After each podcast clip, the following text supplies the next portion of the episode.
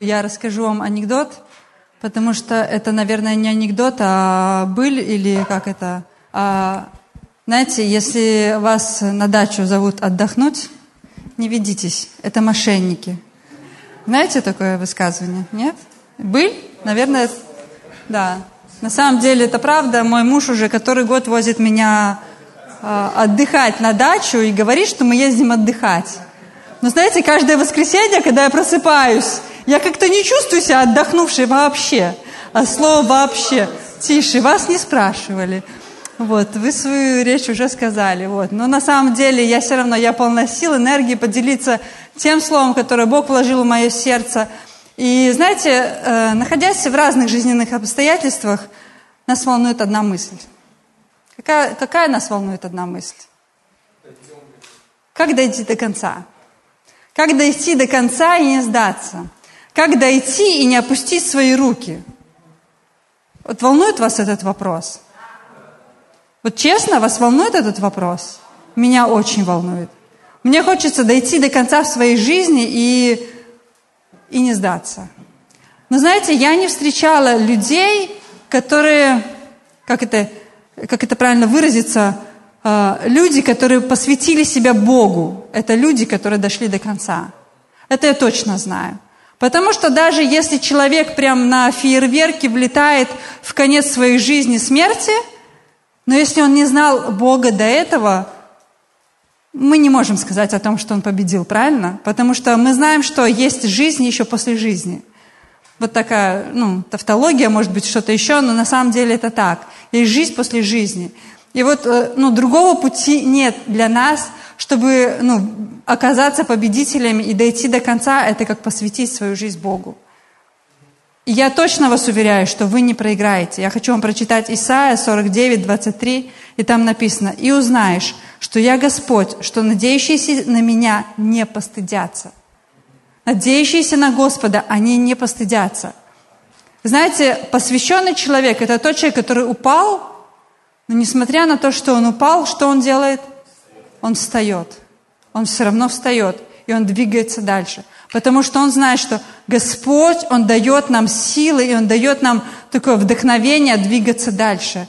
Бог дает нам это прощение, принятие, ободрение такое, знаете, обнимашку такую хорошую, и потом говорит, пойдем дальше, пойдем, давай не будем задерживаться здесь, давай пойдем дальше. И вот тот стих, на котором я основываюсь, это Михея 7:8, «Хотя я упал, но встану, Хотя я во мраке, но Господь свет для меня. Знаете, в нашей жизни бывают моменты, когда мы находимся в темноте. Когда нам так темно, что хотелось бы открыть глаза, а мы понимаем, что наши глаза открыты и темно. Но этот стих говорит о том, что хотя я во мраке, Господь, Он свет для меня. Вы знаете, бывают такие моменты. Но нам не стоит зацикливаться, как-то застревать в этих моментах, но я вдохновляю вас двигаться дальше – и вот мы с вами рассмотрели две уже библейские истории. Это моя серия, в которой я двигаюсь.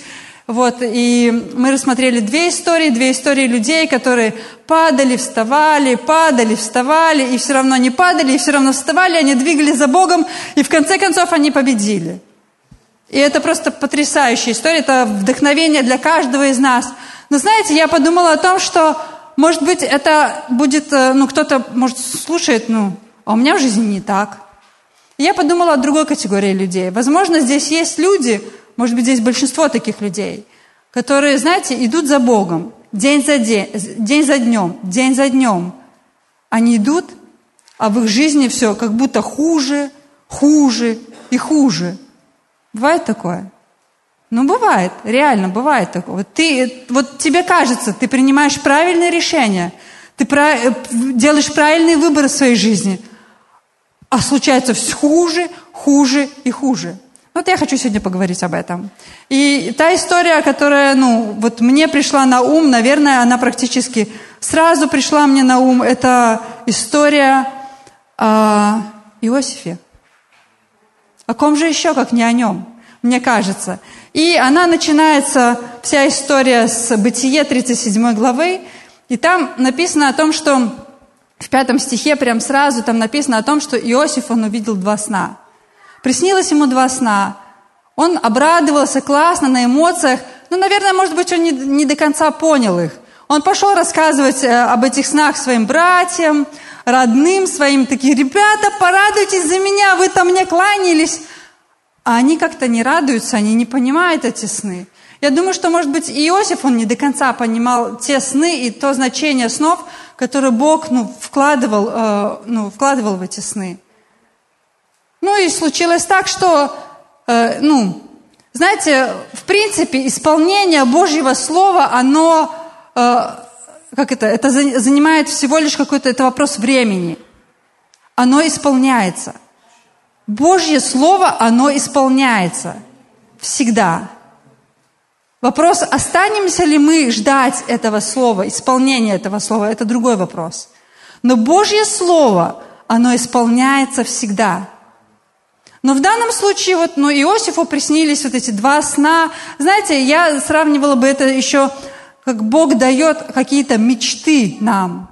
Бог дает какое-то видение нам, понимание, может быть, где мы должны оказаться в будущем или куда нам двигаться вообще по жизни – Бывает такое, Бог открывает нам что-то чуть больше, чем вот э, э, на этом месте. И вот в этой точке мы не всегда понимаем, что это значит.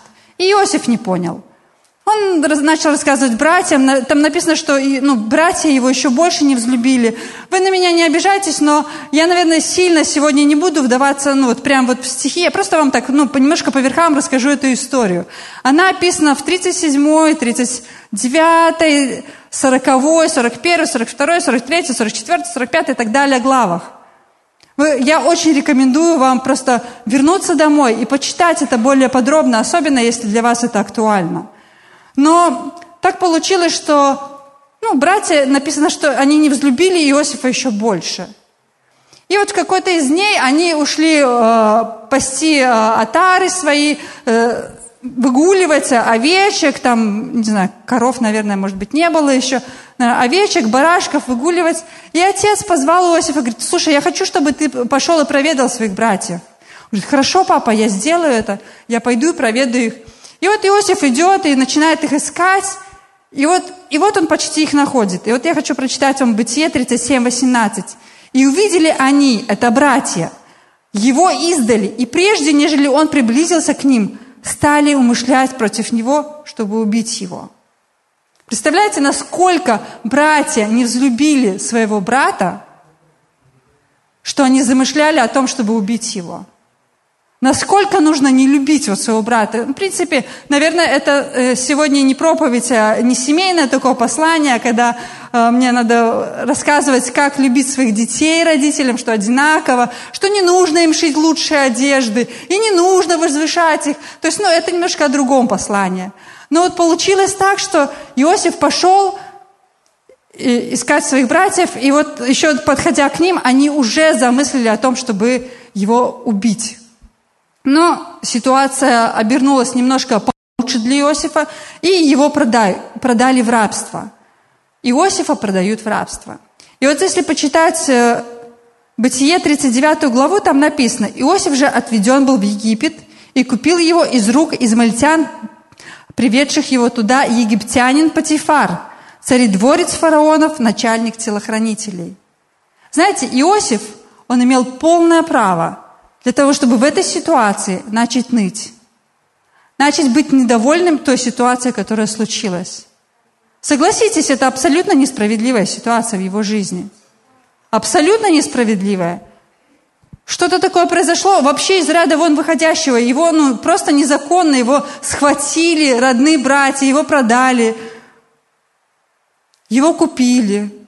Ему теперь надо рабом работать. Ныть надо причитать, я вообще здесь случайно оказался, незаслуженно, зачем мне здесь? Знаете что? Но Иосиф этого не делал. И так интересно, что написано, и был Господь с Иосифом, и был он успешен в делах. Там написано в делах. Значит, Иосиф что-то делал у фараона и жил в доме господина своего египтянина. И, и увидел, нет, египтянина здесь написано, и увидел господин его, что Господь с ним, и что всему, что он делает – что он делает? Иосиф делал что-то. Господь в руках его дает успех. Знаете, что Иосиф выбирает делать? Иосиф выбирает быть лучшим рабом на том месте, где он находится. Заслужил он это? Вообще нет, вообще никак. Но он выбирает быть лучшим рабом и делать все с превосходством. И снискал Иосиф благоволение в очах его, Патифара, и служил ему, и поставил его над домом своим, и все, что имел, все, что имел, отдал в руки его. И с того времени, как он поставил его над домом своим, над всем, что имел, Господь благословил дом египтянина ради Иосифа. И было благословение Господне на всем, что имел он в доме и в поле. Знаете, я не знаю, бывает ли у вас такое ощущение, но я замечаю, что Господь, Он благословляет иногда вот просто ради того, что я нахожусь в каком-то месте, Господь благословляет других людей. Вот, ну, не знаю, у нас с мужем такое бывает. Вот мы где-то приходим, куда-то приходим, а Господь благословляет тех людей, потому что мы благословлены. Так я хочу вам сказать, что вы благословлены, и из-за вас то место, где вы находитесь, оно тоже благословлено. Это не время для нас сейчас ныть и говорить, ой, как несправедливо, что-то еще. Я понимаю, оно несправедливо, может быть, какие-то вещи происходят в нашей жизни – но я знаю также, что Господь, Он ожидает от нас то, что мы соберемся и начнем просто работать и будем приносить плод на том месте, где мы находимся. Знаете, Господь, Он благословил Иосифа. Он дал просто ну, полное благоволение вот всему тому, что делал Иосиф. И написано, что и оставил он все, что имел в руках Иосифа. Представляете, насколько вот, я думаю, что, ну, вот если так взять, Иосиф примерно у Патифара был 11 лет. Согласитесь, это немало. Ну ладно, 10, может быть. Там в зависимости от того, сколько он был в тюрьме. Но в среднем это была большая сумма, ну такая, большая, э, как это, большая, э, много лет он там был. Но несмотря на это, он, он выбрал Иосиф выбрал быть лучшим рабом, лучшим работником на том месте, где он был. И вот приходит этот момент, когда Патифар оставляет все, что имел в руках Иосифа, и не знал при нем ничего. Представляете, ничего. Хозяин не знал ничего, кроме хлеба, который он ел. Знаете, я вам хочу кинуть вызов. Я хочу предложить каждому из нас – быть лучшими работниками на том месте, где мы находимся. Делать работу, ту, которую мы делаем от всего сердца. Я верю, что Господь, Он тогда обращает свое внимание. И Он начинает продвигать своих людей. Потихоньку, потихоньку. Вчера вы были работником, но завтра вы уже можете быть управляющим – Скажите, есть смысл, вот вы бы сами, вы бы сами ставили бы управляющим человека, который ноет, причитает и ничего не делает? Я думаю, что нет. Но если бы человек, который прикладывал все усилия, все, делал все, что может, просто все, что рука его может делать, я думаю, что вы бы обратили внимание на такого работника. И как вот в этой ситуации вообще, что он оставил все, что имел в руках Иосифа и не знал при нем ничего, кроме хлеба который он имел. Знаете, я хотела бы вам привести еще такой пример. А, Андрей э, мой, он мой, только мой, да. И вот тут помой еще. Вот. Э, его на работу берут, взяли уже, слава Богу, взяли. Третий раз подряд. Вот э, кто работодатель, вы подумайте – какого бы вы работника рискнули бы взять на работу второй раз и третий раз? Я думаю, хорошего работника. Согласитесь, что плохого работника вы бы не стали брать. Я точно знаю, что Андрей, он хороший работник.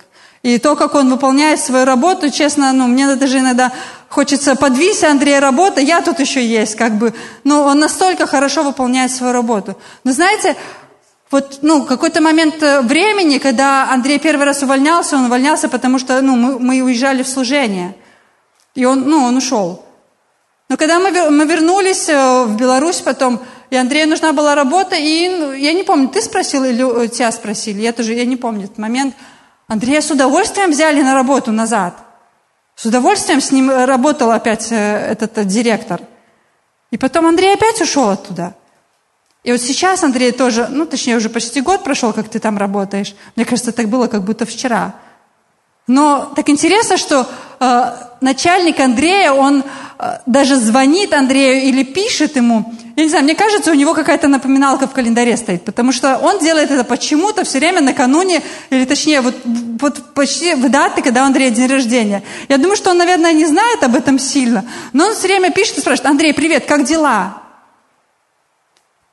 И он говорит, приходи ко мне попить чайку или кофе. Приходи ко мне на кофе. Андрей говорит, ну не могу сейчас. Только когда ты можешь? Приходи ко мне на кофе. Вот представьте, человек, у которого 200 сотрудников, 200 или уже больше, ну, примерно 200, у него сотрудников в найме. Но он вот почему-то берет и пишет Андрею, привет, как дела?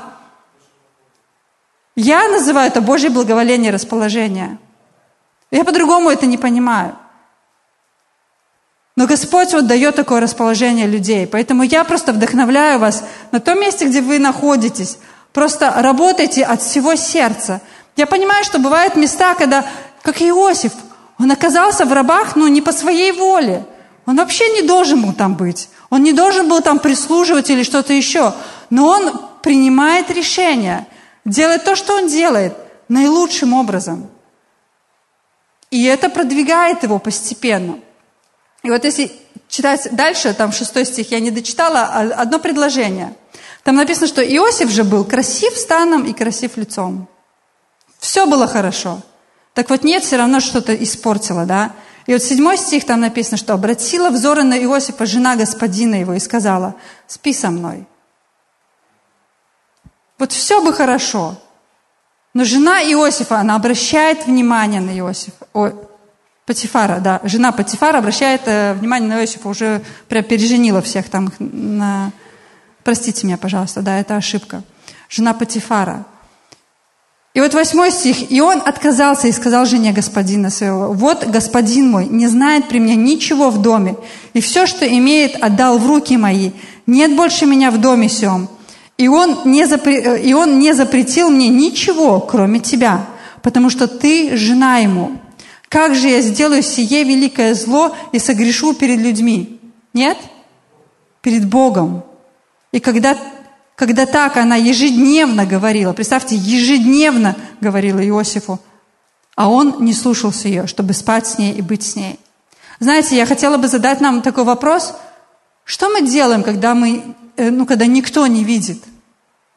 Вот когда что-то сокрыто, рядом нет никого, нету твоего, э, как это, людей из твоей домашней группы рядом, кого-то еще – или ты находишься, может быть, в компании людей, которые ну, не сильно знают, что ты верующий или что-то еще. Как ты, как ты себя ведешь? Как ты поступаешь? Какие решения ты принимаешь? Это очень важный вопрос. Потому что если мы поступаем правильно только на людях, то это проблема. Или с людьми, которые, например, ну, знают, что я отношусь к верующим. Это проблема. Потому что Бог призывает нас и желает, чтобы мы поступали правильно всегда. Бог хочет, чтобы мы были чистыми до конца. До конца. Знаете, в этой истории, в принципе, вот я нигде, нигде там не читала о том, как Иосиф, он молился или проводил время с Богом. Но в то же время я понимаю, что человек, который только близко очень и часто проводит время с Богом, только в этой ситуации человек может э, ну, до конца вот устоять в таких искушениях. Потому что, представьте, искушение никто не видит, никто не знает.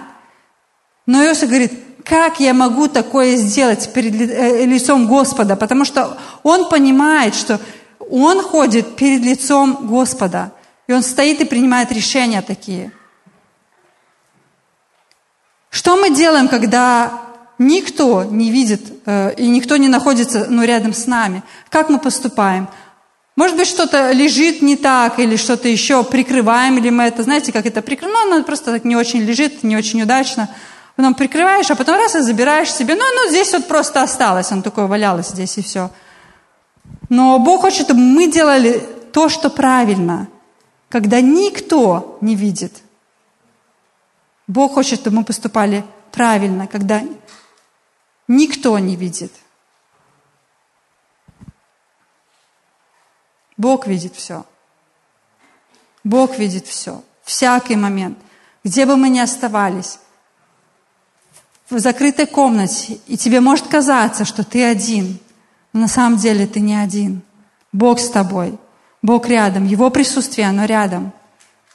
Принимаешь ты его или не принимаешь. Но Бог, Он находится рядом. Очень близко, очень, ну, так очень тесно. И нам может казаться, что мы одни, но мы не одни.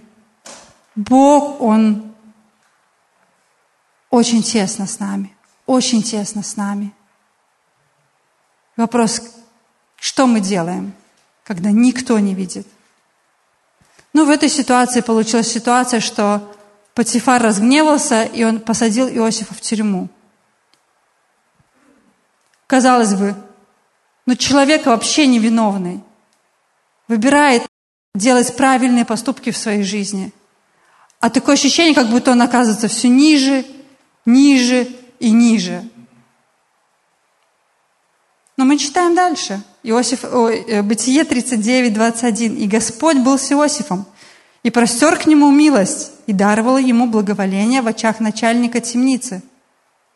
Знаете, я думаю, что вот даровал благоволение в глазах начальника темницы, оно не происходит вот просто так с людьми, которые бунтуют, ноют, такие воют, например, такие, а, ну незаслуженно мне это произошло, или что-то еще. Нет. Я думаю, что это происходит с людьми, которые сознательно понимают, что, может быть, что-то было нечестно в их жизни, что-то было несправедливо, но эти люди, они продолжают верить и доверять Богу. Бог, я знаю, что несмотря ни на что, ты все равно меня выведешь.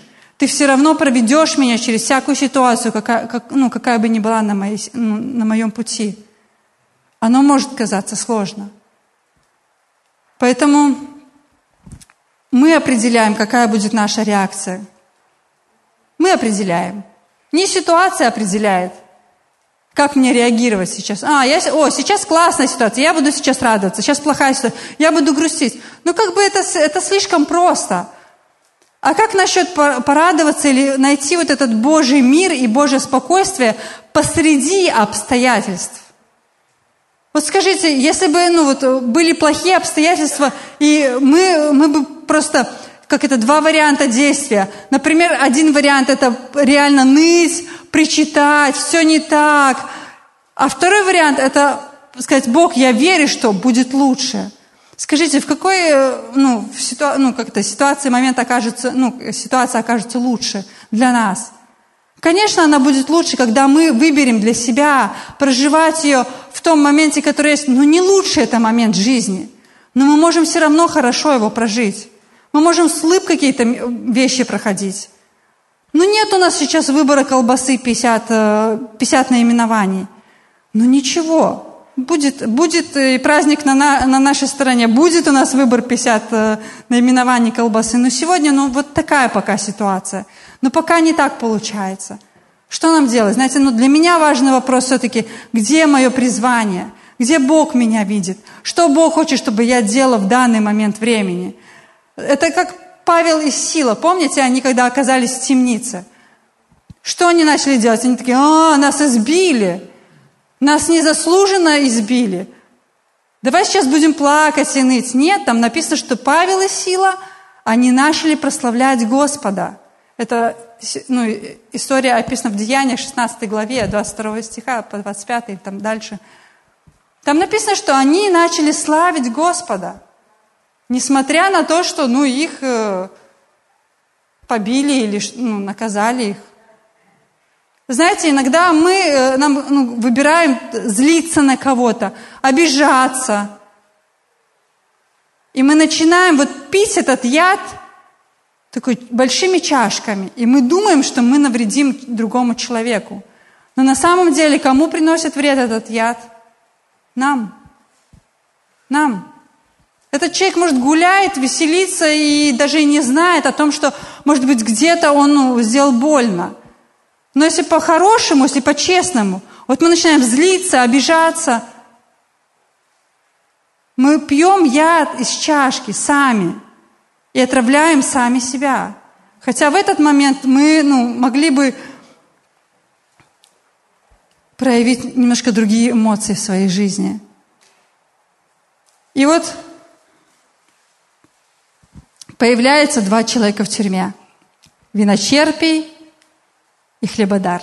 Им снятся два сна. И Иосиф приходит их проведать. И говорит, слушайте, ребята, мне кажется, вы какие-то грустные. Ну, в принципе, знаете, тюрьма – это такое место, ну, там, не там, где будет прям веселиться. Но что-то вот он заметил в нотке ну, лица этих людей, что вот какая-то грустинка в них. И они рассказали свои сны. А знаете, что Иосиф отвечает? Да забейте на эти сны. Видел я два сна в своей жизни. Ничего не значит. Ну, забейте, просто забудьте. Нет. Он берет, он говорит, что у Бога есть объяснение для вас. И он объясняет эти два сна в их жизни.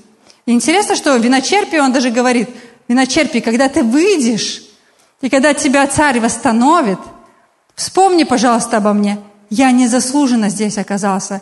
Это первый, единственный раз, где мы, в принципе, читаем в этой истории, что Иосиф, он, ну, как бы констатирует факт, что он незаслуженно оказался в этой ситуации. И виночерпий, хлебодар, их царь восстанавливает. Один дальше при царе служит, второму голову срубают. И виночерпий, конечно же, забывает про Иосифа. Он берет и забывает. Еще ниже. Куда уже ниже? Иосиф переживает отвержение своих братьев, когда ему снятся классные сны, но братья его не понимают. Потом он э, пережил продажу в рабство. Потом его лжесвидетельствовали. Незаслуженно. Он был брошен в тюрьму. И вот, вот это вот, знаете, какая звездочка надежды – и ничего.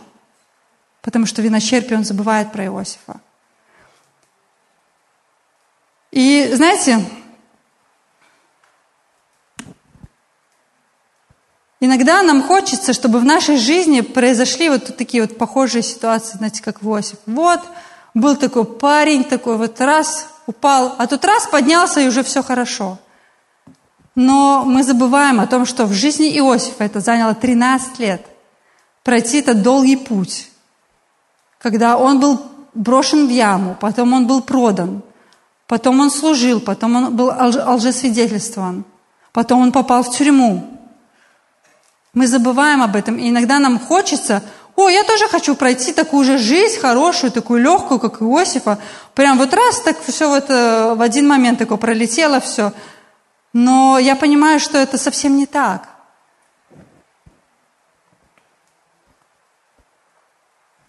Иосиф заплатил свою цену. Иосиф прошел долгий путь. Вы знаете, что на самом деле Бог, Он заинтересован не в результате, который происходит в нашей жизни, но Он заинтересован в процессе, который мы проходим. Иногда этот процесс затягивается – Иногда этот процесс затягивается по нашей вине. Потому что, как Андрей вспоминал в своей проповеди, иногда Бог дает нам определенные испытания, и мы не проходим их.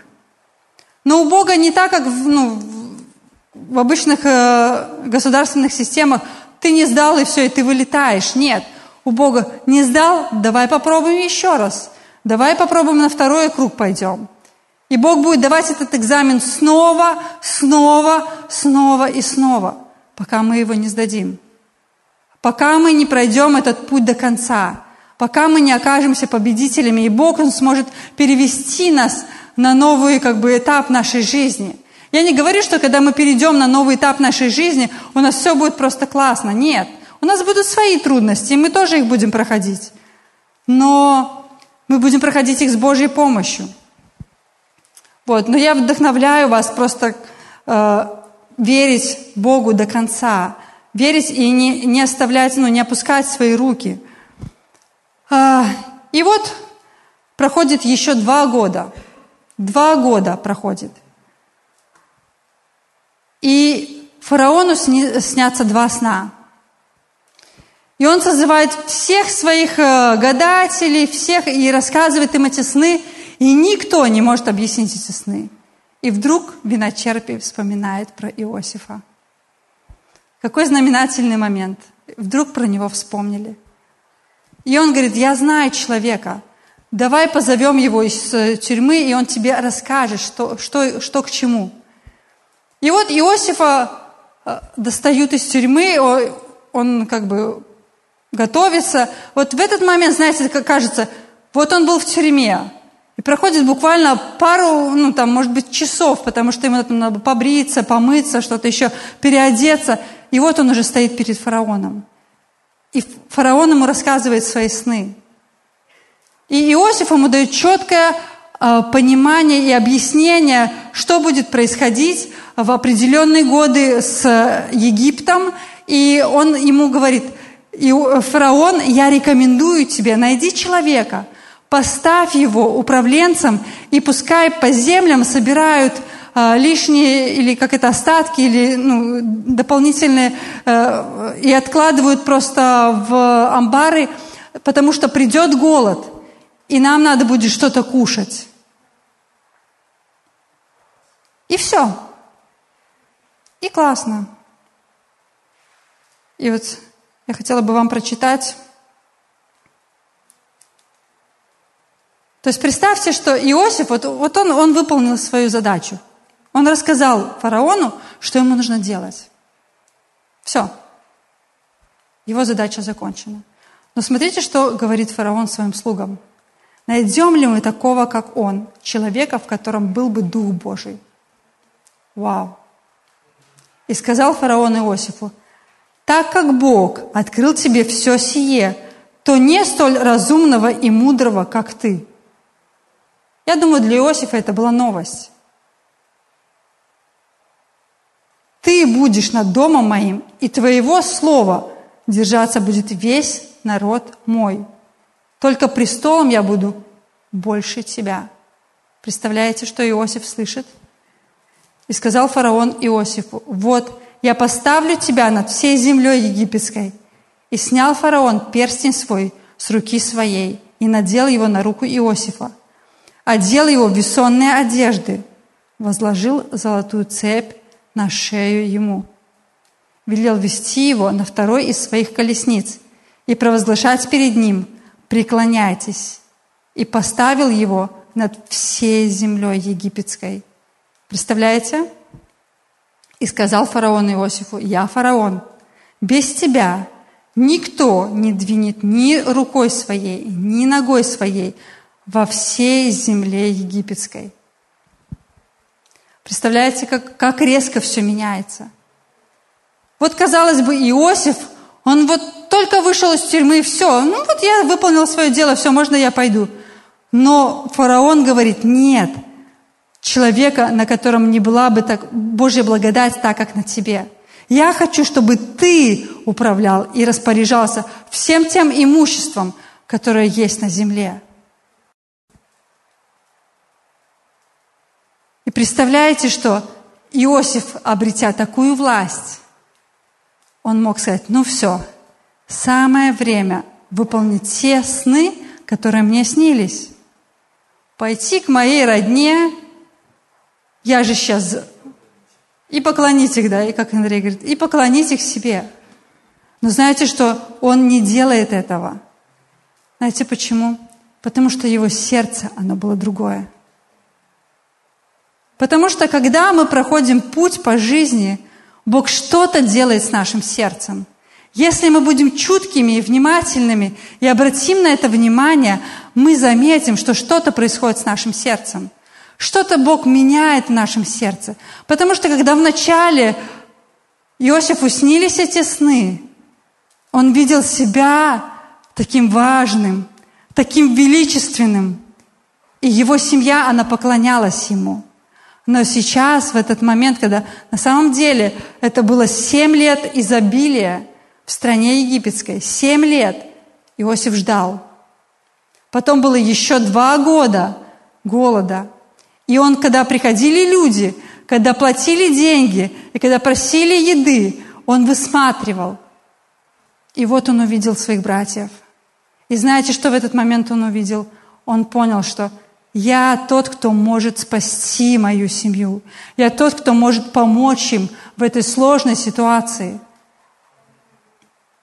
Вы понимаете, что вначале, где он был, какой путь он прошел. И потом, когда оказался наверху, его сердце, оно было совсем другое. Его сердце, оно было готово уже принимать и служить своим братьям. И вот я хотела бы вам напомнить еще несколько слов, которые я говорила, это то, что исполнение Божьего Слова – это всего лишь вопрос времени.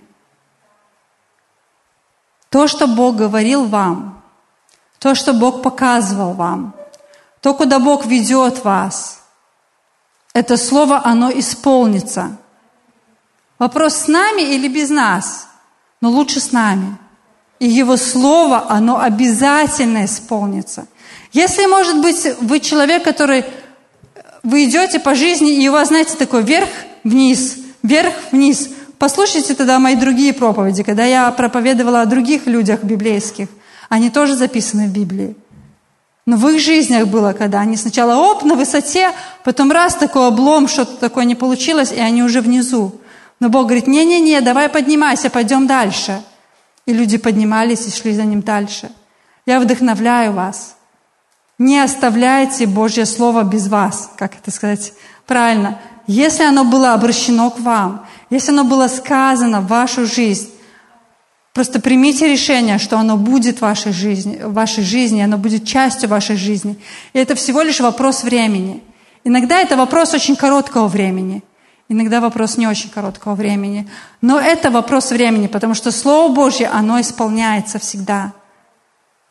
Также Бог, Он э, заинтересован больше в процессе, а не в результате. Нам иногда кажется, ну вот Бог, давай вот раз и все, давай вот тут раз и все. Но Бог не в этом заинтересован, Бог заинтересован в нашем сердце – чтобы подготовить наше сердце к тому моменту, когда мы придем, и мы уже будем готовы двигаться с Ним дальше. И еще один момент я хотела бы вам напомнить, это то, что делать то, что правильно, даже когда никто не видит. Это тоже вызов для нас. Но если мы делаем то, что правильно, только тогда, когда люди видят, это, это проблема для нас. Нам нужно выбирать то, что правильно, даже когда никто не видит нас. Но мы всегда знаем то, что Бог, Он видит нас. И Бог, Он не оставит нас. Бог, Он пойдет с нами до конца, до самой последней точки. Поэтому, если мы хотим быть успешными, дойти до конца, нам нужно посвятить свою жизнь Богу. Я гарантирую вам, Божье Слово гарантирует – что тот, кто надеется на Него, он не постыдится. Тот, кто надеется на Бога, он не проиграет. Потому что наша жизнь здесь, на земле, это не конечная точка. Еще намного больше еще ожидает нас там, на небесах. Намного больше. Потому что Библия говорит, что наша жизнь здесь сейчас – это как пар, являющийся на мгновение. Я думаю, у нас здесь есть зима в Беларуси, и вы знаете, что такое выйти, когда на холод, и просто дунуть. Скажите, долго ли этот пар остается? Совсем недолго. Вот так и наша жизнь здесь. Нам иногда кажется, что еще так много лет впереди. Нам кажется. Но по сравнению с вечностью, это так мало. Это так мало. Поэтому давайте мы помолимся сейчас. Дорогой Отец, я благодарю и славлю Тебя за каждого человека, кто находится здесь. Господь, я благодарю Тебя за каждое сердце. Я благодарю Тебя, потому что Ты знаешь, кто где находится, кто находится сейчас в самой высокой точке своей жизни. Кто-то, может быть, находится в самой низкой точке своей жизни. В такой низкой, что ему кажется, что даже когда он глаза открывает, такая темнота – и ничего нет вокруг. Но я знаю, что Бог, Ты рядом, и Ты сказал, что Ты никогда не оставишь, и Ты не покинешь. Господь, я молю Тебя о таких людях особенно, Помоги им подняться и двинуться дальше за Тобой, несмотря ни на что. Я прошу Тебя о том, чтобы, в принципе, Твоя, Твое видение, Твоя воля для каждой жизни, она исполнялась. Я прошу Тебя о том, чтобы мы всегда помнили о том, что мы неповторимые, и наши жизни, они неповторимые. И сравнивать себя с кем-то другим, это так глупо, это так смешно, потому что наши жизни, они настолько разные. Господь, я благодарю и славлю Тебя за то, что Ты не устал и не устаешь создавать все новых и уникальных людей на этой земле. Нет ни одного человека, нет ни одного человека, похожего друг на друга. Господь, спасибо Тебе. Меня так восхищает это – Спасибо тебе за то, что нет ни одного призвания, похожего одно на другое. Они все отличаются, они все разные. Я благословляю каждого человека в том пути, на котором они идут. Я прошу Тебя, пусть они встретятся с Тобой и пойдут его до конца с Тобой. Потому что, Господь, не только эта жизнь нас ожидает еще, но и жизнь в будущем также с Тобой тоже. Я просто благодарю, славлю Тебя за каждого человека, кто находится здесь. Во имя Иисуса. Аллилуйя. Во имя Иисуса. Аминь.